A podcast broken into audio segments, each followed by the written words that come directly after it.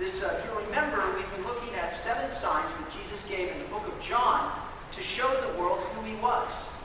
And these signs have increasingly getting, uh, been getting bigger and bigger and bigger as we fully understand Jesus' power and identity. We began with the changing of the water into wine, certainly a powerful, deep thing that has never been uh, done before. Last week it was healing a blind man, and today it's the raising of Lazarus from the dead. So this is the final exclamation point, if you will, of what Jesus wants to reveal to us about himself. This text can be found on your inside bulletin. It's actually the second part of raising Lazarus from the dead. Hear the word of the Lord under the sermon text. Now, when Jesus came, he found that Lazarus had already been in the tomb four days. Bethany was near Jerusalem, about two miles off, and many of the Jews had come to Martha and Mary to console them concerning their brother. So when Martha heard that Jesus was coming, she went and met him, but Remained seated in the home. Martha said to Jesus, Lord, if you had been here, my brother would not have died. But even now I know that whatever you ask from God, God will give you. Jesus said to her, Your brother will rise again. Martha said, I know that he will rise again in the resurrection of the last day. Jesus said to her, I am the resurrection and the life. Whoever believes in me, though he die, yet shall he live. Everyone who lives and believes in me shall never die. Do you believe this? She said to him, Yes, Lord. I believe that you are the Christ, the Son of God, who is coming into the world. When she had said this, she went and called her sister Mary, saying in private, The teacher is here and is looking for you. And when she heard it, she rose quickly and went to him. Now Jesus had not yet come into the village, but was still in the place where Martha had met. When the Jews who were with her in the house consoling her saw Mary rise quickly and go out, they followed her, supposing that she was going to the tomb to weep. Now when Mary came to where Jesus was and saw him, she fell at his feet, saying to him, Lord, if you had been here, my brother would not have died. When Jesus saw her weeping, and the Jews who had come with her also weeping, he was deeply moved in his spirit and greatly troubled. And he said, Where have you laid him? They said to him, Lord, come and see. Jesus wept. So the Jews said, See how he loved him. But some of them said, Could not he who opened the eyes of the blind man also have kept this man from dying? Then Jesus, deeply moved again, came to the tomb. It was a cave, and a stone lay against it. Jesus said, Take away the stone. Martha, the sister of the dead man, said to him, Lord, by this time there will be an odor, for he has been dead for four days. Jesus said to her, Did I not tell you that if you believe, you would see the glory of God? So they took away the stone, and Jesus lifted up his eyes and said, Father, I thank you that you have heard me.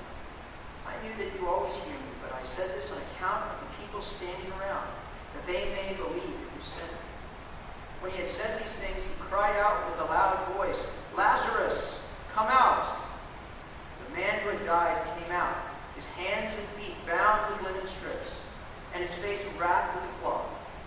Jesus said to them, Unbind him Word of the Lord. There's a new phenomenon going on in media and uh, cultural folklore today that is called the zombie apocalypse. Anybody familiar with the zombie apocalypse? I confess I wasn't until I ran into Julio uh, Mason, who is an expert on all things zombie apocalypse.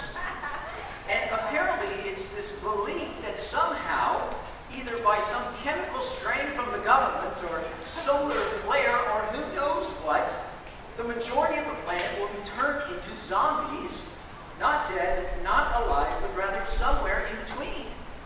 And these zombies who are indestructible will be roaming the earth trying to pick off the few residents that remain. And so there are these extensive books talking about how to get ready and to prepare for the zombie apocalypse. Have, have you guys heard of this? Has anybody heard of this? Okay, okay, okay. I have thought to myself and gone, you know, if there is a zombie apocalypse, what were the things that you would need to have, and what were the things that you would not need to have in order to protect yourself? And I came up with this list myself. Took me several weeks, or about five minutes last night. Okay, things you would not need in the zombie apocalypse. Number one, Xbox. Don't need an Xbox. Why? There's no power. You don't have to play Halo. You're playing Halo. You're running for your life, okay? Don't need an Xbox, no power. On the other hand, what you should have is a shovel, okay? Great multi-purpose tool. You want to hit someone in the head with it, you have it. If you need to dig a hole and hide, you got it. Shovel, yes. Xbox, no. Okay, here's another thing you don't need to have. A subscription to Better Homes and Garden. no need for a subscription to Better Homes and Garden. Because you're not going to be getting that special throw or that pillow for your house. You're going to be running for your life. So no Better Homes and Gardens. I prefer homes and food. Okay? On the other hand, what you do need is dynamite. Okay? You know, they're coming at you, you throw a stick at them, boom, you know, they're all over the place. It's very exciting. Dynamite, yay. Better Homes and Garden, no. Okay, here's another no zombie apocalypse. A bagel slicer. Okay? They are dangerous, by the way. Number one reason for the trip to the ER, bagel slicer. Who knew? Okay, but you've got bigger problems during the zombie apocalypse, okay? No bagel slicer. I put towel. Okay, because towels are very flexible, aren't they? If you're cleaning muck and dirt off your face because you've been running, or if you need a pillow, or maybe an infrequent wash. Towel, good idea. Okay, number two, a gift certificate to Key West Yogurt. Okay, you don't need a gift certificate to Key West Yogurt because there is no Key West Yogurt. Okay? There's no yogurt in zombie apocalypse. Okay? More tough stuff, you know, like rations and hardtack and things like that. On the other hand, what you would like to take with you is a crossbow. Right? Crossbows are great. You can reuse the arrow, they can shoot over long distances, you know, they can take them out. Okay, number one, no, the American Express card. Don't leave home without it. Okay, you don't have a home, so leave home without it. Okay? American Express card, nobody takes it. They take uh, they take gold, maybe. They take ammunition, not the American Express. On the other hand, what you do want to take in the zombie apocalypse is a solar-powered tank. Okay? You don't need gasoline. It's solar power. You drive around. You mow down people. It's fantastic. Okay? You pull up and you rest. Solar powered tank. So there you have it from your pastor. How to survive the zombie apocalypse. You're welcome. You're welcome. Don't post that on the internet without my permission.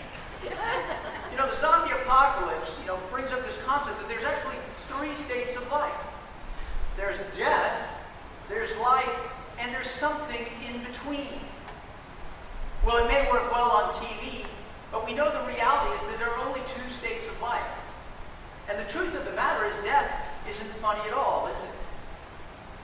You know, we all lost friends and people to the specter of death. We got a text last night that one of Leon's best friend's father had passed away, Robbie Klein, after a long battle with a diseased liver.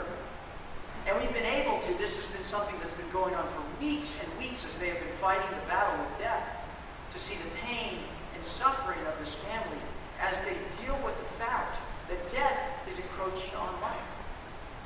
We ourselves ask the question how are we to deal with death? Jesus has given us an answer in this final sign. The sign that he wants to communicate us to show how Jesus deals with death. Because if death has been defeated, all is not lost. Our lives are not futile. There is hope after the grave. There is something beyond the pale. And so Jesus in this passage wants to communicate to us how God deals with death. In this passage, we see three important things that Jesus has come to do and be in the face of death. Number one, he's not afraid of it. Jesus is not afraid of death because he is Lord over it. And we will see that in this passage. Number two, Jesus has come to conquer death. He's come to give us good teaching. He's come to show us love. But at the end of the day, Jesus has come to conquer death. Because death is the great prison in which humanity finds itself.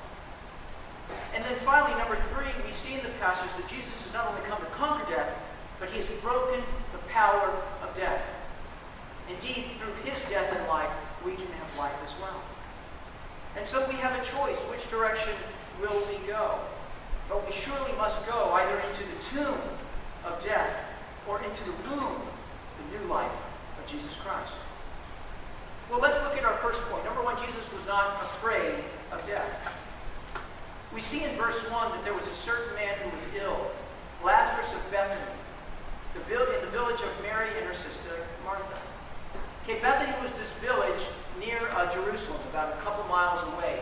And Jesus had been down there several times and had cultivated a relationship with Mary and Martha, and obviously her, uh, their brother. This was the same Mary and Martha, Mary sitting at the Lord's feet and Martha bustling around. But it's interesting what they say. They said to Jesus, they sent word and said, Lord, the one you love is ill.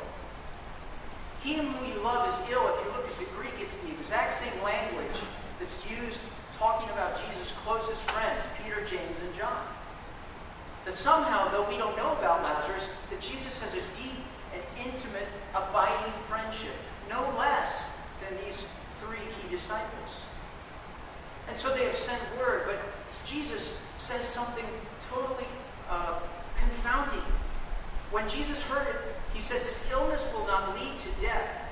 It is for the glory of God, so that the Son of God may be glorified through it.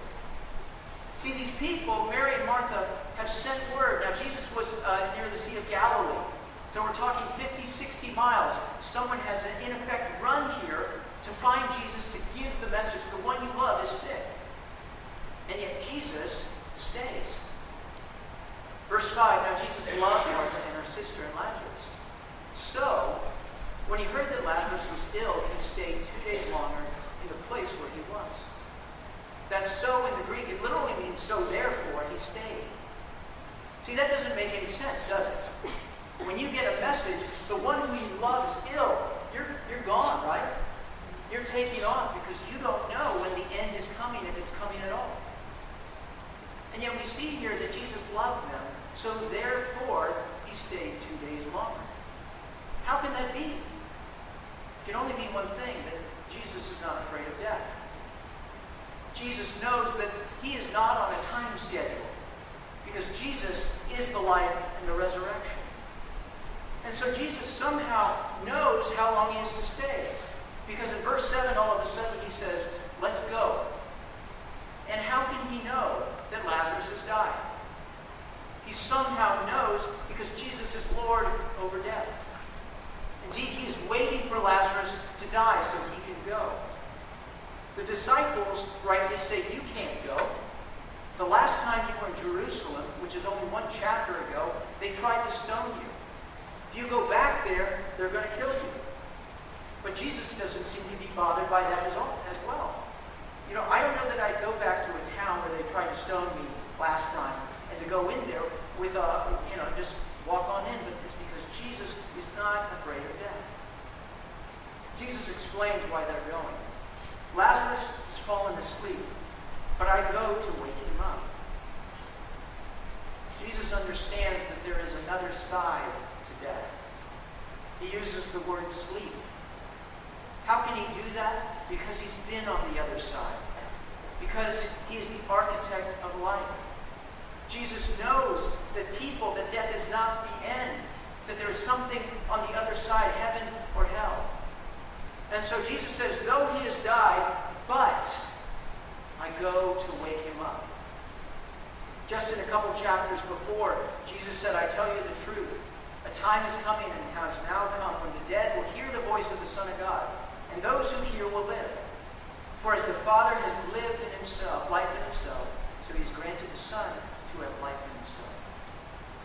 Jesus explains when the disciples aren't getting it. He's dead. And for your sake, I'm glad he's dead, so that I may come and I may show you who I am. Does that mean that Jesus wasn't pained over Lazarus' death? And we'll see that later. Jesus is not afraid of death. As I was telling you about Robbie Klein, uh, our friend, uh, the father of our good friends Dean Jimmy Coates, who passed away, it was discovered that his liver was diseased and was slowly stopping working. And you know, for a while they can give you the drugs and everything, but you get put on the transplant list. Because at the end of the day, it's got to get taken out and a new one has to come in. The problem is there's a lot, a lot of people on that list. And it's in a specific order and everything. Well, Robbie's son uh, had given, you know, if you need to have same blood type and so forth, so he had gotten an additional donor uh, donation from his son. But his body didn't take it. And so now he has another liver and he's been opened up and the race begins. He moves up to critical care level one. And they have to find the liver and whatever region needs to give it up so that he can have it. They found one in Minnesota. And usually this is, you know, somebody's in a car accident, somebody dies, and there's that opportunity if they're an organ donor. And so hope rose up. There's one in Michigan. And after a while, they didn't know what was going on, and they found out that Michigan had said no because of the, the, people in their particular region and based on his health, and it's all, I it's factored in. And so the time continues, and they know the time is growing short. And lo and behold, they find another donor in, was it Tennessee or Carolina? It was in Tennessee, a 15 year old who had passed away. And the race continued to go get this liver. I believe that the, the surgeon flew down there, checked it, came on back, inserted it, and put it in. And lo and behold, the complications. End of the day, it was not able to save him. But you see, we understand that life is short and precious. It's a race against death. Either when you're on the operating table, or you're going to work, or you're watching your kids, or if you're living in your house. See, the truth of the matter, my friends, is we fear death. We try to outrun it. Whether it's through staying fit, whether it's through the beauty and all of the different cosmetics that promise eternal youth. I was in a Rite Aid pharmacy yesterday, and decided to walk through the cosmetics counter. Unbelievable how much stuff and how many promises. We're trying to outrun death, but death is faster. Which Rite Aid? stay with me, stay with me. Okay, we feel it. We feel it at the end of our life when we say, I want my life to count. You know, it said we move from survival to stability to success to significance. As you look at your life and you're growing, you wonder the you know the question: Does my life amount to anything? You know, there's this thing where we try to maybe make a life that lasts us, you know, a name, a legacy, or so forth. It was, uh, it was uh, what was that guy's name? Woody Allen that said, I don't want to live on in the hearts of my countrymen. I want to live on in my apartment. See, we're trying to outrun death, but we can't. But what Jesus is saying to us is we don't have to fear death because he is Lord over it. Jesus is trying to get the disciples, and he's trying to get the sisters, and he's trying to get us to not look at death, but to look at Christ. When your life is a mess and you feel like a failure, don't look at death. Look at Him. When you're constantly sick and it just seems like your body will never get better, do not look at death, but look at Him. When you feel discouraged, and you wonder what's going to happen at the end of the day, what does Jesus say? He's not dead, he's asleep. There is an opportunity on the other side, for Jesus goes to wake Lazarus up. So look to him in life so you may see him in death. Well, Jesus isn't afraid of death because Jesus has come to conquer death. And so why does Jesus wait these several days? Because he's deliberately setting up a standoff going to be a standoff between these two titans, death and Jesus. And as Jesus goes uh, to these women, we can start to understand why Jesus wants to conquer death. And how he deals with these two women, we can understand his heart and why he is going. The first one he sees is Martha. Martha's very interesting. As soon as she hears that the teacher is coming, she gets up quickly and she runs to him and what does she say to him in verse 21? Lord, if you had been here, my brother would not have died. There's something a little accusatory in there, isn't there? Lord, if you had been there. See, it's been four days and Martha can do the math. Wait, you were two days, and yet. Wait a second, why didn't you come? If you had been here, Jesus, you would not have died. But then she said, Even now, I know that God listens to you and will give you what you ask. See, there's a pleading in her voice, a hope, what she's seen Jesus do. That even now, if you want, if you wish, you can bring back my brother. Jesus says in verse 22, Your brother will rise. And she says, I know the end, of the resurrection. And then Jesus says these astounding words I am the resurrection and the life. Whoever believes in me, though he die, he shall live, and everyone who lives and believes in me shall never die. Do you believe this? See, we discover in what Jesus is saying that resurrection is not a time. Resurrection is a person. Resurrection is not just a process, it's encased in this person, Jesus Christ, who is life himself, the giver of life, who says, If you believe in me, even though you die, you shall live. And if you live and believe in me, you shall never die. I'm so much more. I'm so much more than you think I am, Martha. I'm not the one who has a close uh, voice just with the Father. I am life the one that takes dead things and makes them alive. Martha, hearing this message and understanding it, I am the words of God, the resurrection and the life, believes and goes to get married. Mary comes, and Mary responds in a totally different way, doesn't she? Mary comes and she falls at Jesus' feet. Martha didn't do that. She says the exact same words in the Greek, like Martha. If you had been here, my brother would not have died. But she didn't say, But I know God will give you everything you ask. You see, Martha is desperate, but Mary is broken. Mary has no answers. Martha has hope. Mary has none. And Jesus responds in verse 33 in a totally different way than how she responds, uh, uh, than how he responds to Martha. See, what Martha needed was truth, but what Mary needed was tears. Mary didn't need answers. She needed to know that Jesus cared, that Jesus could enter into her pain and her sorrow. And so Jesus does.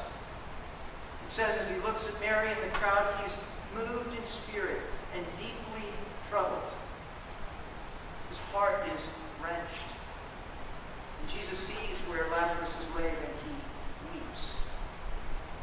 Now, why does Jesus weep? Jesus knows he's going to raise Lazarus from the dead.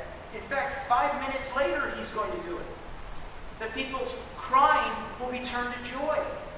That there will be festivity and you know the, the balloon drop and everything's going to be fantastic and yet he sits and he weeps. Why? Because jesus is weeping for the pain and the sorrow that death causes and all the people who he's not going to resurrect from the dead in this life.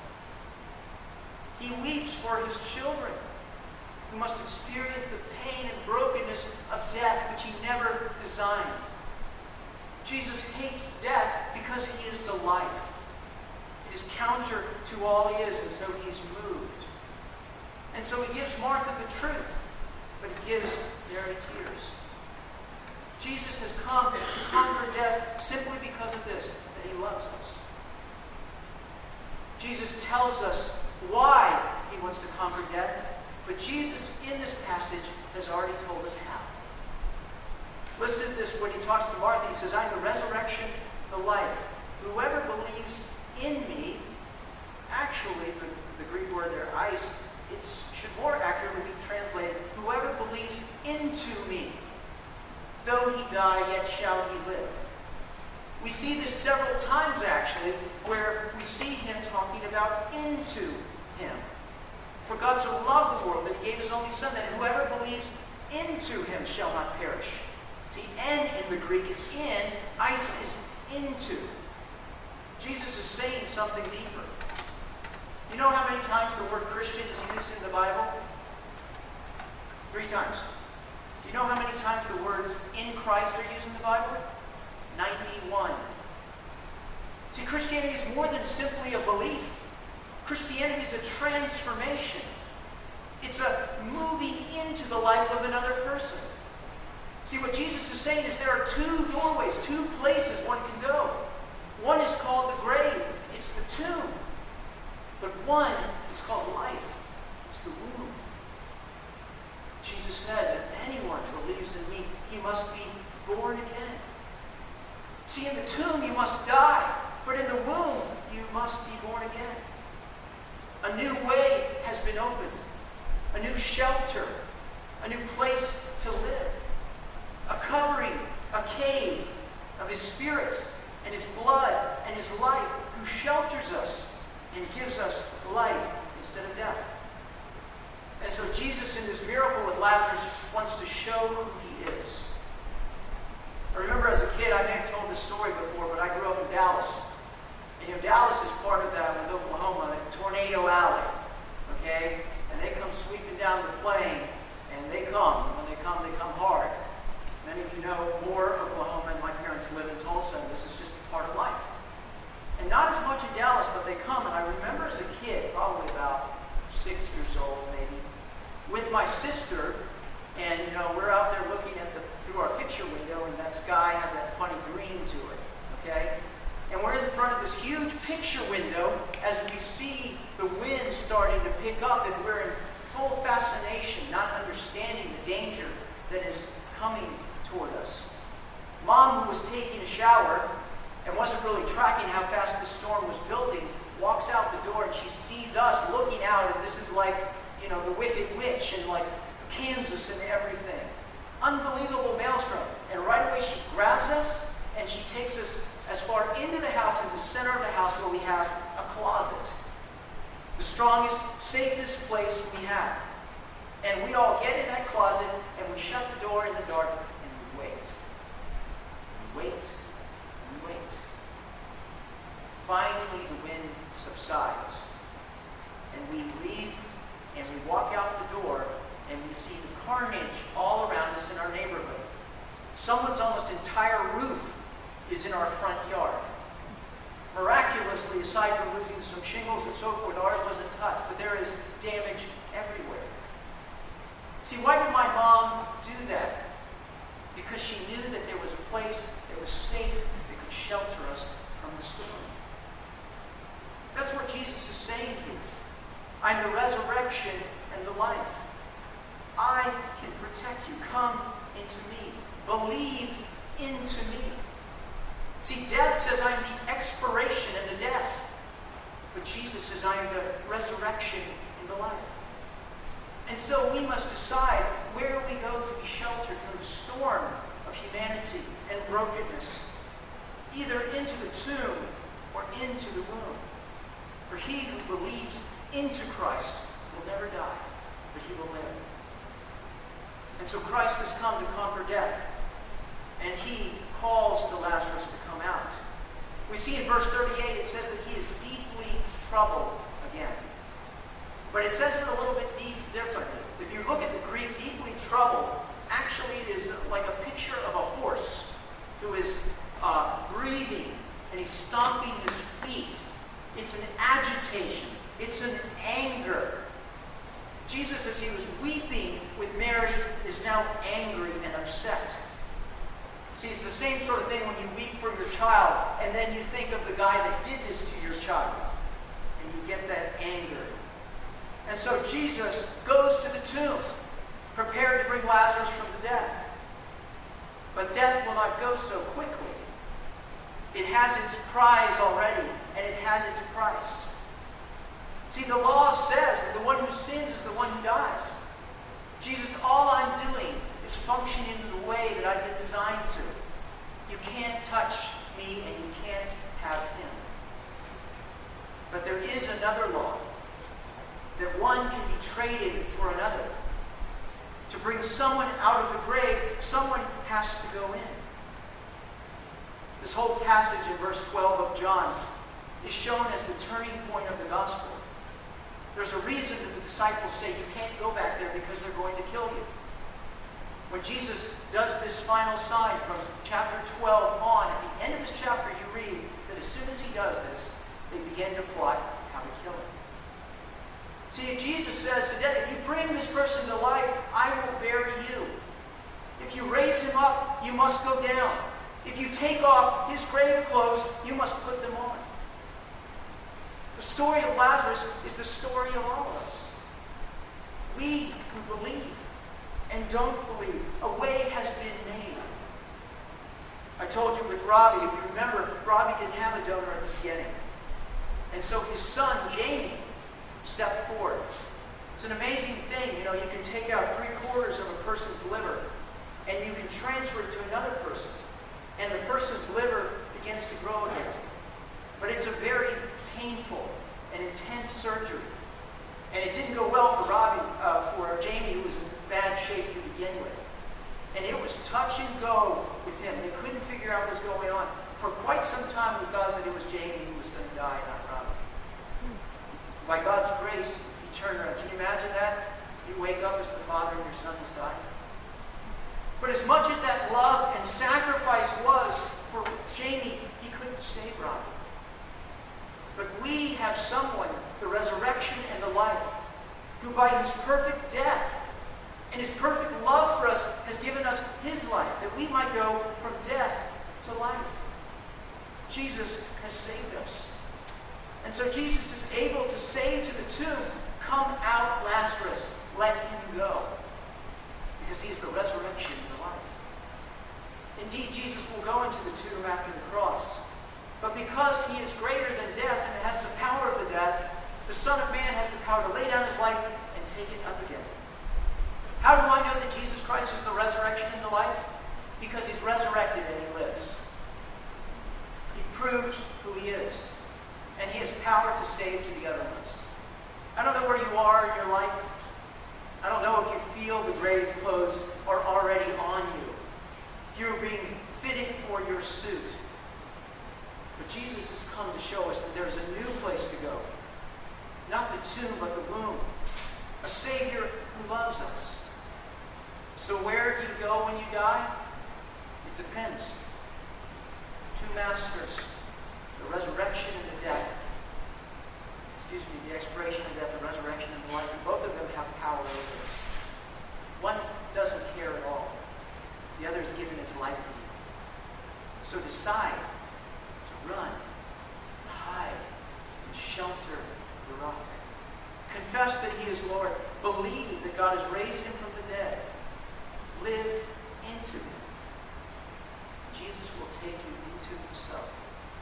He will shelter you, and he will protect you, and he will assure you, assure you that you will be safe. We have a choice today, it's to choose the womb, not the tomb.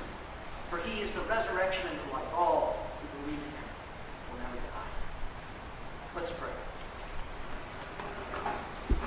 Lord, we thank you for this sign that shows who you are. You're the resurrection and the life because you resurrected and you live. Even now, Lord, you say that we can believe into you, that you will shelter us and cover us with your spirit, that we can find peace and rest even in this life and in the life beyond. Lord, help us to take our eyes off of death and to put them on you. Help us to know your love and care, that you're not immune to our suffering. Help us to see your anger on the cross as you free us. And help us to live into day by day, moment by moment, as we look forward to your coming and our resurrection from the dead. All of this we pray in Christ's name.